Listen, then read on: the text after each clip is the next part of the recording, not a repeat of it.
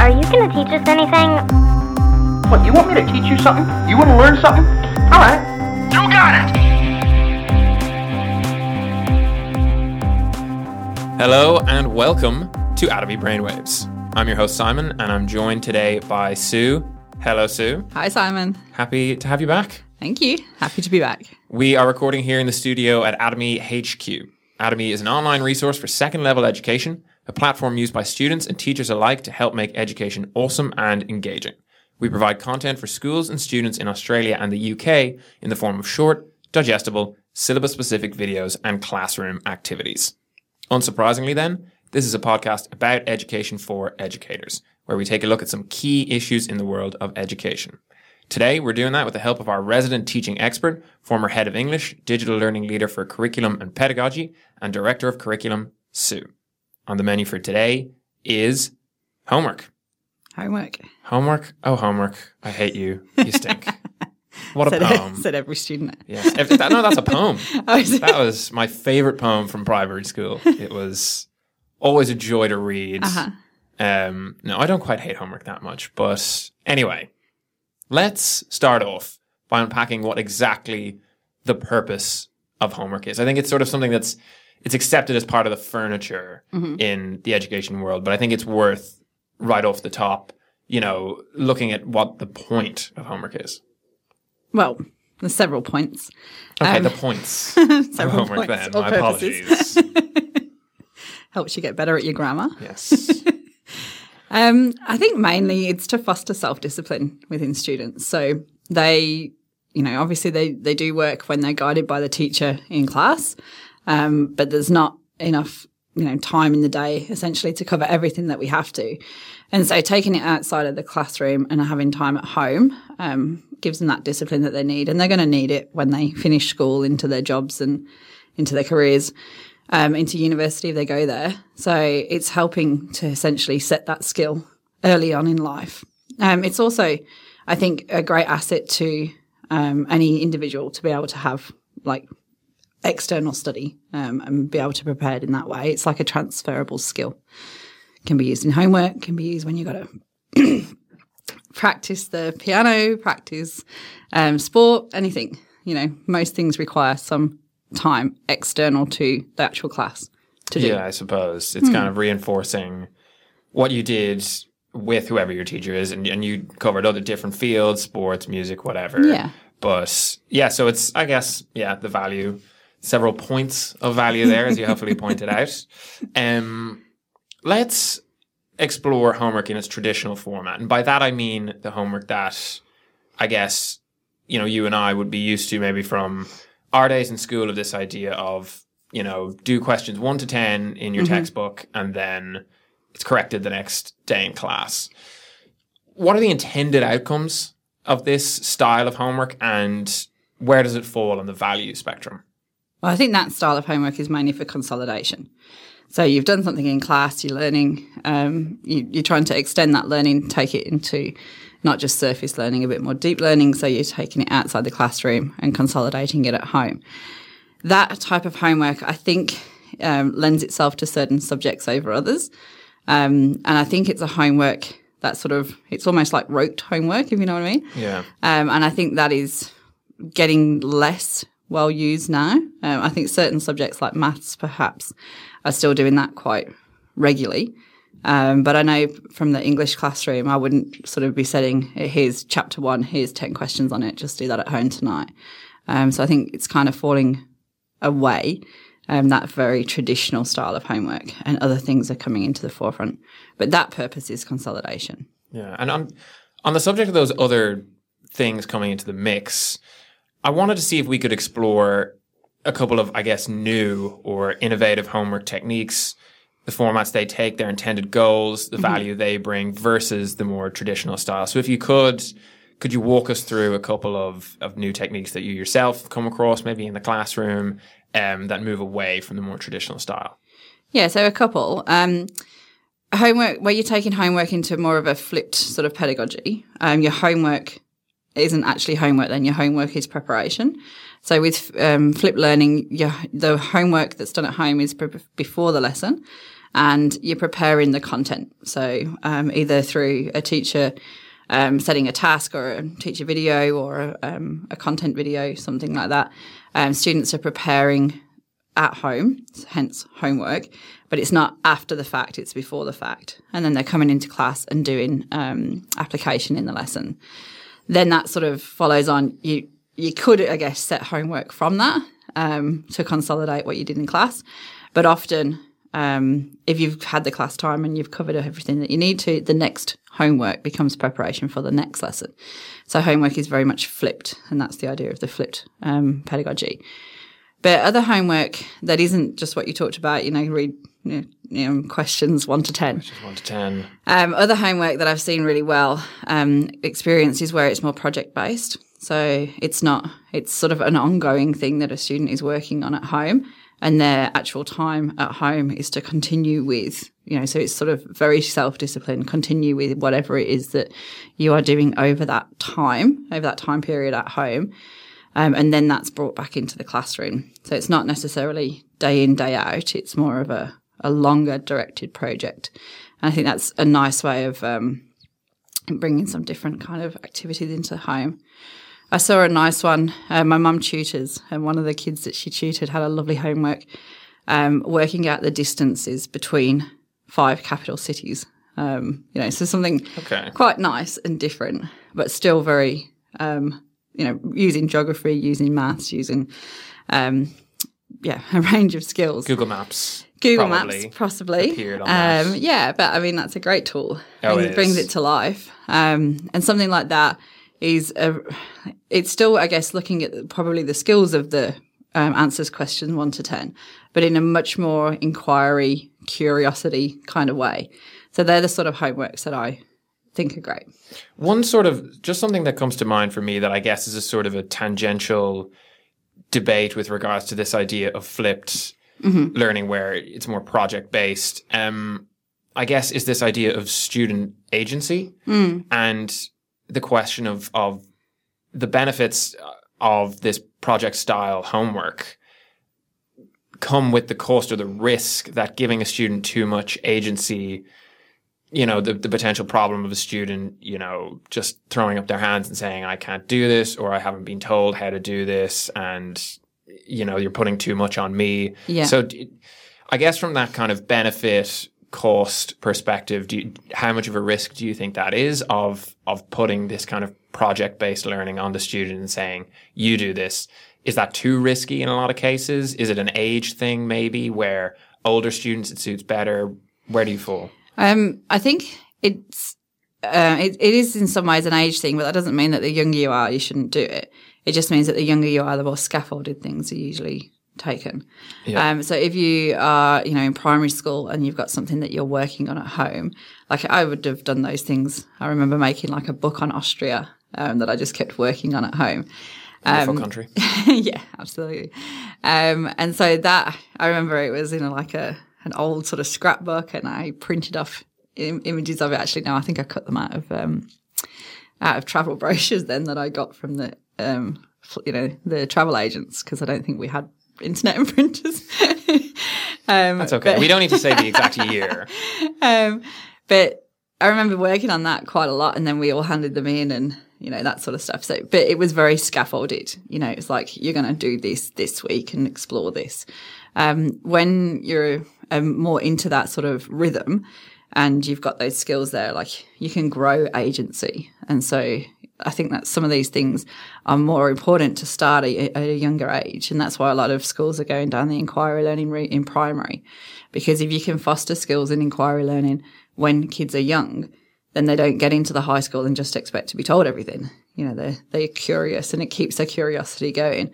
And that's just the same with homework, you know. So if you foster it younger, younger, you know, in the younger years and then bring that into the senior years, but increase the level of agency as you go, you should hopefully get to sort of, by the time they do major works in year 12, um, which is, you know, like a major work is generally worked on outside of class time. You touch base in class time, but there's so much of a major work that you have to do externally um, that that's, you know, you need to have a great sense of agency and a lot of uh, ability to structure your own time when you're doing a major work. Yeah, and it really makes sense this idea of almost feeding the rope of agency to a student as they go. I mean, obviously a five year old is, is only going to be able to do so much, but if you Yeah. start that process then of giving them as much freedom as they can manage at that point, Yeah. you can build as you go so that by the time they do get to the Mm. end of the road, year 12, you know, not not only have they developed their content skills and and their knowledge base, but also their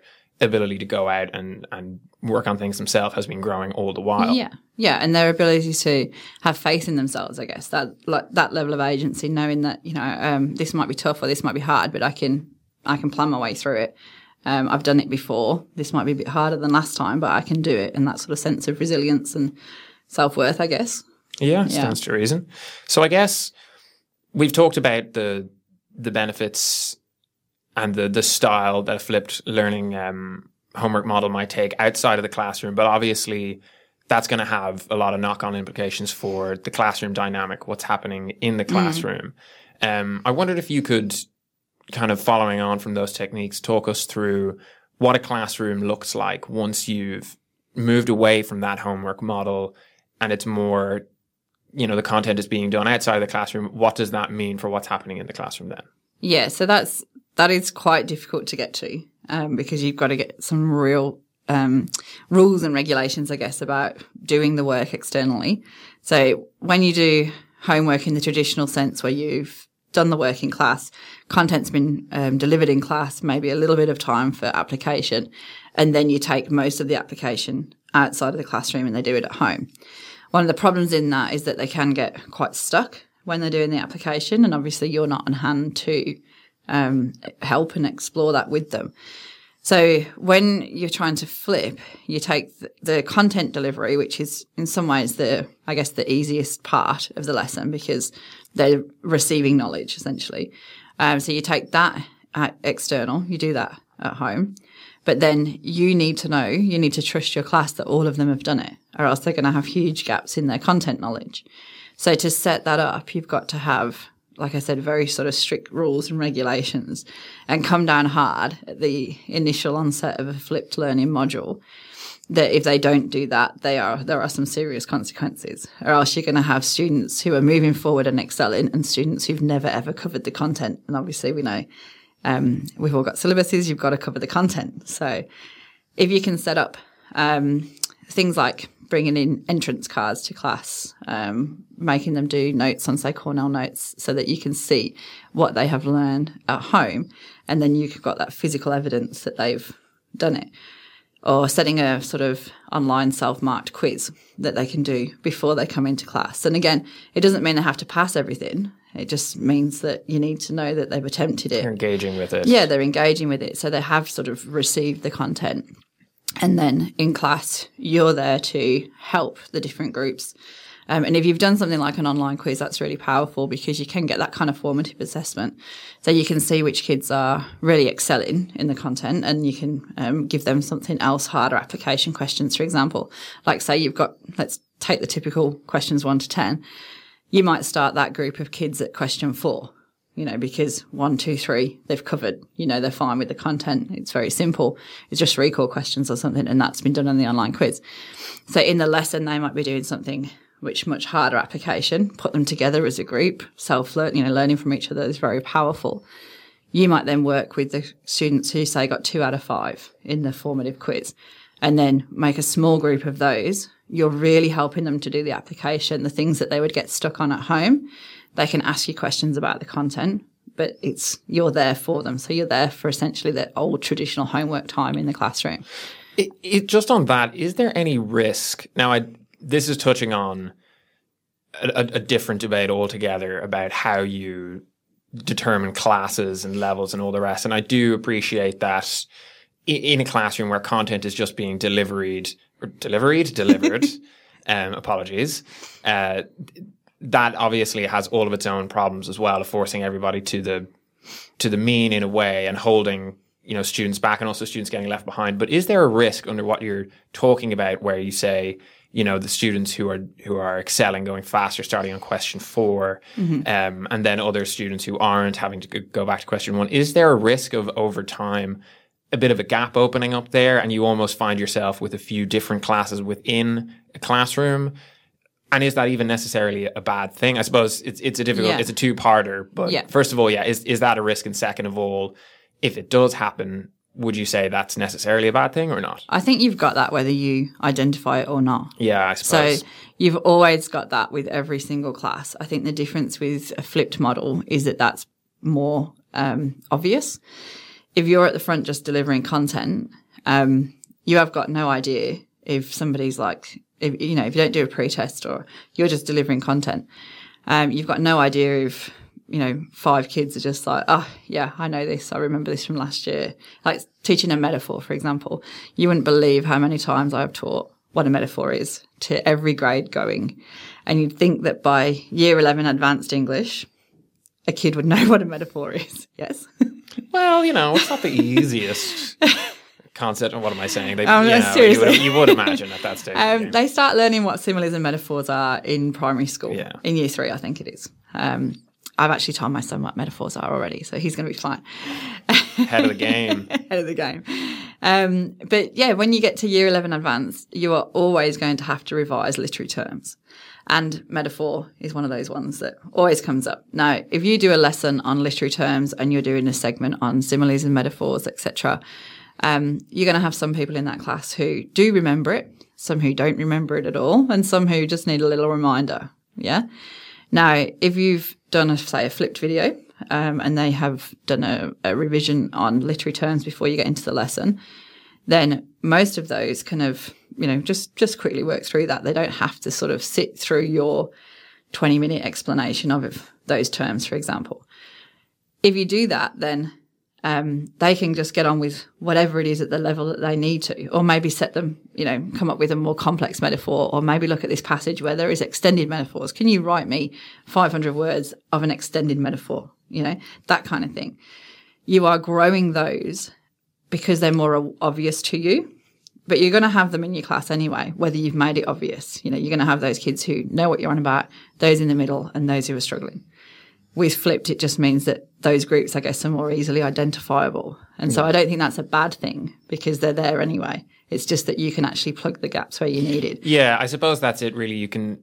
Those gaps are going to be there, Yeah. but in the flip model, the the teacher is actually able to make more of a difference, right? They're able to Yeah. go up to the groups. They're able to see exactly where those divides are, and whereas if it's just the sage on the stage idea Yeah. where the is just talking, it's so much harder, isn't it, to see who's Yes. Well, sometimes it might be obvious if somebody's asleep at the back of the class, Yeah. for instance, but, But a lot also, of the time it can be very how hard. do you, you know, addressing the kid who is asleep at the back of the class is at the expense almost of the other kids who are trying to listen. Yeah. You know, so um, if, you've got that sort of method where they've, you know, obviously we're talking about perfect world here, where everybody, you know, you've got a class of 28, every single kid watched the video at home. They've all come in with their notes, entrance card, whatever. Um, so perfect world. Um, but that kid who has struggled, who has switched off early on, um, you can then work with them. You know, and it's not at the expense of all the other groups, but it does mean that you touch base with them. And I think that more individual attention should then bring them closer to it next time and then closer to it next time. You know, absolutely. so rather than just losing them all the time with kind of like, oh, she's off again, you know, um, it's it's much more engaging for them, I guess. Yeah, and and I guess that kind of ties into my next question a little bit because you've touched a little bit on the idea that resources can play here um, in a flipped homework model, but I wanted to explore that a little more and talk about because obviously it involves a new set of resources. Well, potentially involves a new set of resources to get this content delivery outside of the classroom. So I wanted to explore a little bit what the ideal resource might look like that is being used in a flipped homework model. Yeah. Okay. So th- there's like at its very base level, it's telling. So with English, telling a child to read chapter three before they come into class. You know that's still flipped because they've still got to do the work externally, ready for in, in class. Um, more sophisticated would be to um, make sort of teacher videos. Um, so often, a lot of LMSs now have got a sort of internal recording function, so you can take your content delivery and sort of record yourself doing it.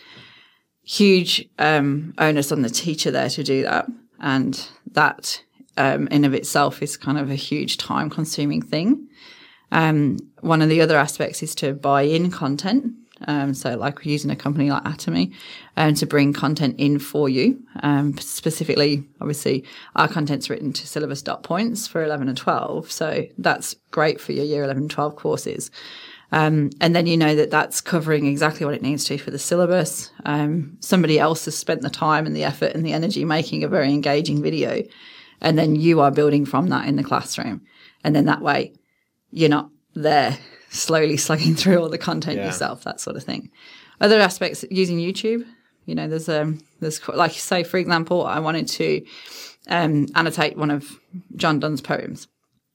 I bet you I could find that on YouTube and set someone that to do. Oh, for sure. You can find everything on YouTube. You can find me annotating John Donne's poetry on Oh, YouTube. I didn't know that. oh yeah, oh my god, I know what I'll be doing after this podcast. all nine of John Donne's poetry for HSC. Yep. Fair play. a serious undertaking. Um, but you know, you put that in. So I would spend before I flipped my John Donne poetry module, I would spend maybe thirty minutes of a lesson going through a poem, which was great in some ways because it's interactive. You know, they would be able to ask me questions, but f- really they're listening and copying. So if I put that into before preparation and they come with the poem annotated, which is a great way to see whether they've done their homework. If you haven't got an annotated poem, you haven't done your homework. Um, then you come into class and then we deconstruct it and brainstorm all the questions and everything they didn't understand. That's what we do. But they're not spending those 30 minutes copying down. They've already done it, you know. So YouTube's good. Khan Academy for science and maths, I guess. Lower down the grades. So there's different ways that you can, I guess, curate your lessons into the flipped model. Um, but then it does leave some teachers a bit scared of what to do during the class if you're not delivering the content. Yeah. Yeah. Um, and then that's just think, what would I have set them for homework? That's what you're doing in the class. Yeah, makes sense. And and what's kind of quite refreshing to hear there is that there's such a broad range of resources that can be used. It's not, you know, sometimes people will hear something like a flipped homework or whatever and think, you know, what is that? How what do I use for that? But like even the idea of telling someone to read a chapter, that, that that's Yeah. been done Oh, yeah. since time immemorial. Yeah. You know what I mean? So it, it's it's something that's already underway in so many ways. Yeah. And you know, you do have this whole range of resources that can be used Yeah, depending on what's being asked. Yeah. Um, you mentioned there a little bit about you know teachers balking at the idea of of what they do in the class, and I guess that brings me to my the last idea I want to cover, which is zooming out of the classroom. Such a big part whenever you talk about anything slightly new in education is the idea of the sell and trying to get, I guess, first of all, schools and teachers on board, and then second of all, the other major player being, well, obviously students, but the other major player being the parents. Um, and I just wanted to ask if wh- what do you think the right way to go about selling this to teachers is? If you wanted to to sell teachers in a flipped model of homework and Yeah. then parents, how do you think is the best way to do that to ensure that they'll get on board and support Yeah. through the kind of initial phases of getting to grips? Yeah. Um, I when I'm sort of rolling out any sort of change in schools, um, which I've done in a couple of places, it's I think it's always really good to do baby steps. So um, I think some changes don't work because they're school wide; they're almost too big to grapple with. Um, so f- I would probably start with year seven um, and explain. You know, if if, if the school has decided um, or even a department, because it doesn't need to be at the school level. It could be a department has decided for one term. You know, we've got loads of resources on trash, for example, um, a year seven novel. Um, we've got loads of resources on that. We're going to um, do a different way of learning for that that particular term with this grade. So you ex, you know you build the program, you inform the parents as such, explain what that means, um, and then you start small and you sort of see how that impacts that the, that group of children. Um, see what the teachers thought of it. Then you might take that into science for term two, or you know, so it gradually kind of gets a bit of momentum. Um, or if it is school wide, again, I would probably start with a grade or a stage, so seven and eight, or just seven. Kind of lower stakes, I guess. If you start with that, you haven't, you've got some, obviously NAPLAN, but you haven't got, you know, building up to HSC or school leaving or anything. Um, and then essentially go for a launch, lots of education around why we're doing this model. um, what we are hoping to to develop in your students by this, um, and explain to parents what this will now look like. You know, they've got to be ready for class.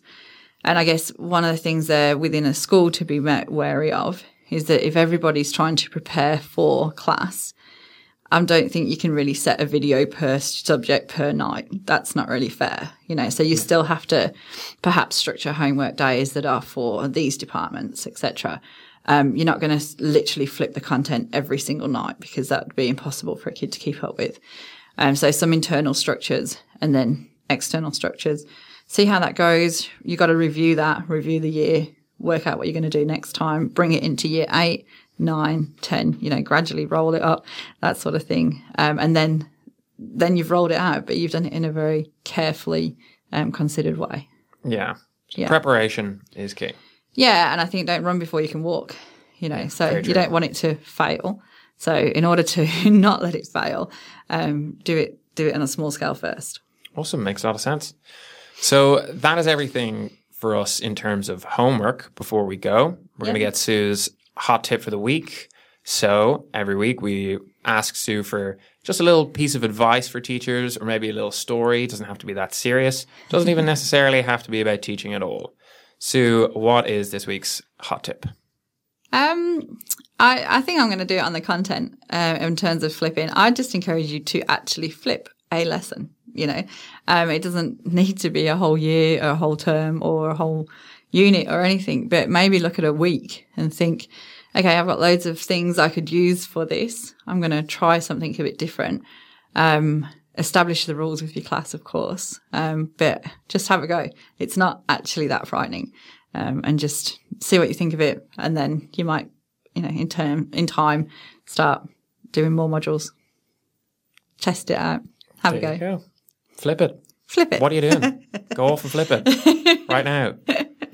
Until you do, we're going to say thanks for tuning in, everybody, and hoping to have you back for wherever we land in the world of education next. In the meantime, check us out on our main site at getatomi.com. It's goodbye from Sue. Bye. And goodbye from me. See ya.